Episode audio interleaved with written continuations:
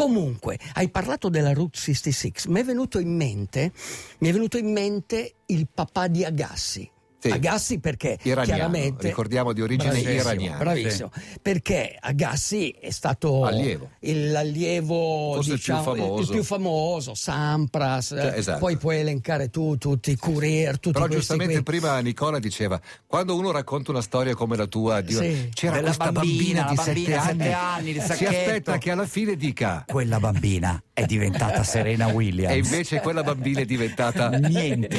No, Quella bambina adesso lavora alle poste. Va bene, eh, per carità. Chi ha letto il libro Open sa un po' la storia Certo. di questo papà, questo Mike Agassi. Che sì, poi- odio amore, eh? Odio amore, odio amore. Eh, però io mi sono letto invece la storia del papà di Agassi, perché comunque eh, anche lui ha scritto un libro che si chiama Indoor. E Ah, racconta- perché l'altro- il figlio ha fatto open e il papà ha fatto bravissimo, indoor, capito?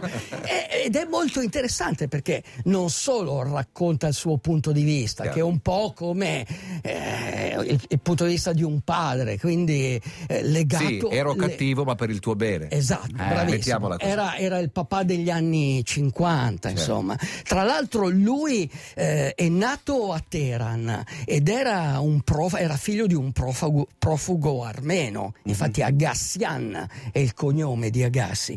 E lui ha iniziato veramente allenare i suoi figli, la prima Rita, Rita Agassi, a 3-4 anni. Gli ha messo in mano Sì, la sì, sì. racchetta. Costruiti in laboratorio, Sì, quasi. costruito in laboratorio. Era, eh, era ossessionato eh, perché comunque lui era un pugile professionista, ma si era appassionato del tennis.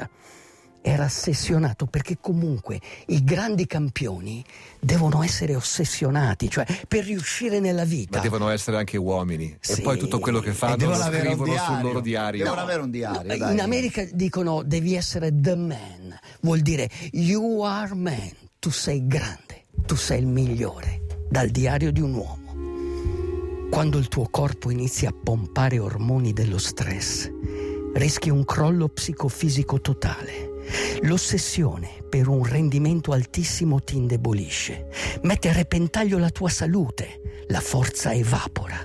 Quando sfidi i tuoi limiti diventi vulnerabile. È il lato oscuro del talento. A volte non è neanche quello che accade a stressarci, ma l'inter- l'interpretazione che ne diamo. Ma certo. Allenati e sii consapevole. Impara a sopportare i livelli di stress in maniera progressiva. Nella vita le circostanze estreme possono renderci più forte. Allora la domanda è, posso fare meglio di quanto sto facendo? Sì, devi rinunciare a ciò che sei per ciò che potresti diventare. Oggi lo sport è talmente veloce e rapido che il tuo inconscio deve farti agire in un batter di ciglia, in maniera intuitiva, automatica, tutto istinto. Ma il tuo centro deve rimanere calmo. Ispira, espira lentamente. È lo stress positivo, sentirsi a proprio agio nel disagio. Cambia il modo di guardare le cose e le cose cambieranno. Grandi atleti si diventa così.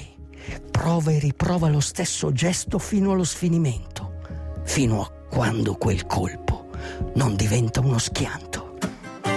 Vuoi essere un vincente? Diventa il tuo coach. Sotto stress e nell'attimo fuggente, goditi l'istante e ferma la mente. Desidera di più.